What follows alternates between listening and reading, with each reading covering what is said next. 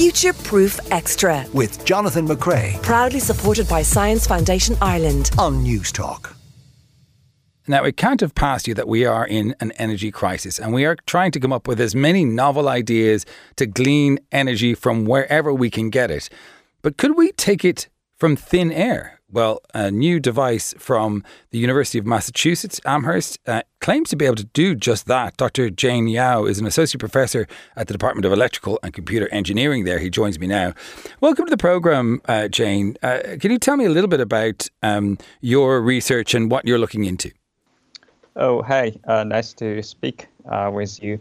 Uh, we are generally a research group. We call it sitting at the, the boundary between uh, biosystem and electronics. So, so we do lots of bio-inspired uh, biomimetic engineering. But of course, for this specific topic, we try to uh, find a new uh, clean energy source.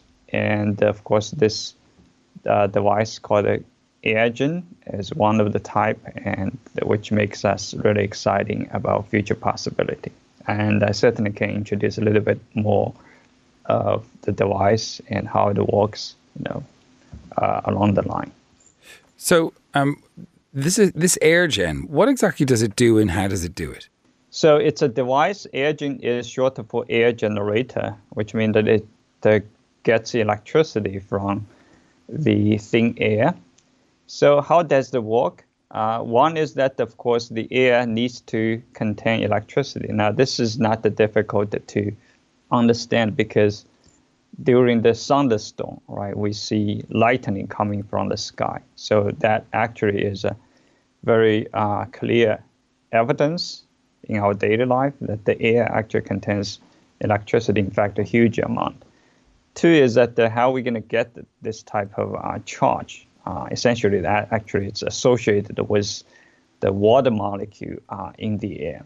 So, so, before uh, you before you continue, Jun, um, yes, it, it, isn't it um, isn't it the case that there is obviously a lot more charged particles in the, the situation of a thunderstorm than there might be on a, a dry uh, day in uh, in mid December? Uh, it does the amount of electricity in the air depend on the environmental um, aspect of, of the weather.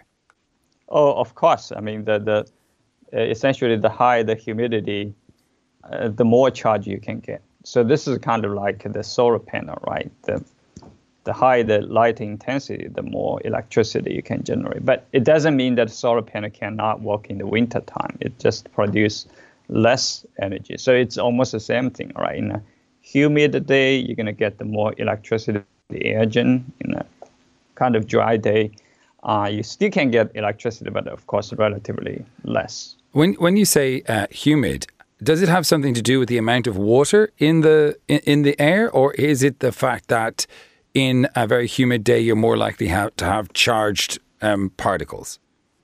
Uh, I think it's more about the uh, the amount of water in the air. Um, so uh, the water carries a charge by itself. So the more um, amount of water in the air, of course, the more charge you can get. But in the end, you know, it's really the amount of water molecule, water molecule in the air. Okay, so so you have water molecules in the air. They have a, a charge um, um, by the fact that they are in the air and exchanging electrons naturally. Um, and you wanted to try and grab these electrons from the water and turn it into electricity. How do you do that? So we rely on the type of thin material we call the nanoporous uh, thin film. So which means that uh, imagine that you have a thin piece of material. You punch many many small holes uh, in it. Right? How small it is. So uh, imagine that it, the pore size is uh, ten thousand times smaller than the diameter of a human hair. So wow, these are these are called nanopores. All right. So now imagine you have a piece of material and it contains uh, that contains billions of those tiny pores, right, uh, across the entire material. So now you can imagine, you know, uh, it's a thin film. It sits on a substrate, which means that you have the top interface that's uh, exposed to the ambient air, right? Whereas the bottom interface actually is uh, buried, or actually it's sealed by the substrate. So you can imagine that the water molecule, it's actually smaller than this kind of small pore or nanopore. So they can still penetrate from the top interface to the bottom interface of the material. Okay, Now- so so let, let- just to visualize this for listeners at home, you're talking about a, a tiny piece of material that has billions of nanopores, which are extremely small holes that presumably take in the electrons that you- that you're talking about. And then you've had this sort of substrate, which is sort of like the a layer to stick this material on. Um, but how, how? Why do why do electrons pass through this, or why do charged particles pass through this? And and, and once you have them, where, where how do you funnel them to where you want them to go? So uh, uh, what I say is not that directly the charge is going to pass through them. What I say the water molecule is going to pass through Oh, uh, these uh, nanopores, right? Now, uh, on the other hand, as I said before, these kind of nanopore, uh, they're very small, right? So you can imagine the water molecule, they come in, they can easily bump into the wall you know, of those kind of nanopores before they can travel around, right? So over time, you can imagine that the top interface of the material will be contacted more often than the bottom buried interface, right? Now, we, we stated before, right, the water molecule actually carries charge. So when they bump into the material surface, they will donate the charge to the material surface, right? So now you can imagine that since the top interface is bumped more often than the bottom interface, so the top interface will receive more charge.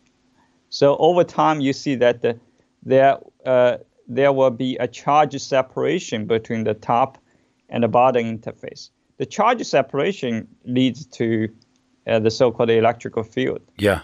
And that's the case actually why lightning happens because the charge separates uh, in the cloud, right? So you have uh, charge separation in the cloud. And uh, that's almost the same case, all right? In this thin layer of material, you have charge separation between the top and bottom interface. Now you can imagine that if you connect the top and bottom interface, uh, the charge will flow to kind of you know cancel out this kind of imbalance, right Charge And so, he, imbalance. and you So- have an electrical flow then. Yeah. So, if anybody's um, like me struggles with electricity, um, I I think we'll, we'll leave the, the science of it there. Let's talk about the practical applications of it. So, you found a way to get this material.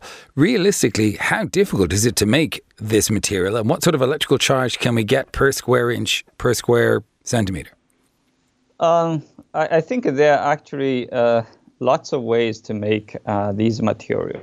Certainly, we're not trying to punch on, you know, these holes. One is that they are too small. Two is that there are too many. All right, so uh, it's not the convention way to make these material. But but imagine that we have uh, these kind of called nanomaterials. All right, imagine they are small particles. They're so tiny.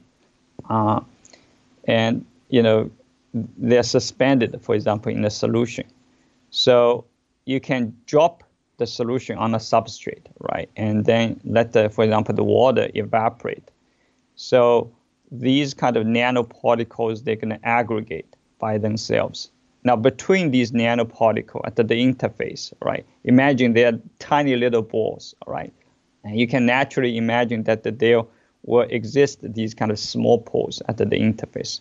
So that's a kind of example that how we can make these kind of uh, nano porous material. Right. So, it, ra- rather than rather than using a machine to punch holes in it over and over again Yeah. because there are billions of them, you create a sort of a, a nano wash uh, that you, you you cover a material in it, and it will create the sort of holes that you're looking for. So, okay, so, that sounds scalable. Um, if if you did that, what, what sort of an electrical charge are we are we likely to get? Because we're talking about getting electricity from thin air, which of course is you know it's close to the holy grail. How much charge do we get from a postage stamp size uh, bit of this material? Okay. So, uh, you know, one thing we we actually needed to uh, understand is that you can pretty much sense that the, the thin air will not give you huge amount of electricity Yeah. within uh, the small amount of uh, space, right? Otherwise, we we all gonna be die, right? Uh, because we got the elect- electrical shock. Uh, so so to give you an idea, with the size of uh, uh, a fingernail, right, human fingernail, that size, and the thickness is about, let's say, one fifth the diameter of uh, human hair. So that type of device, a very thin sheet of material, it can give about uh, microwatt level power, right? That that's kind of uh, the power we can we use to light up a tiny little LED, right? In, Yeah, but like that, That- that that's I mean, considering how small that is, um, that's a that's not an insignificant amount of power because if you were to use this to cover large buildings, um, uh, and, and have it as uh, presumably the idea is to maybe have it as a paint or or something like that, you could really um, start racking up those microwatts.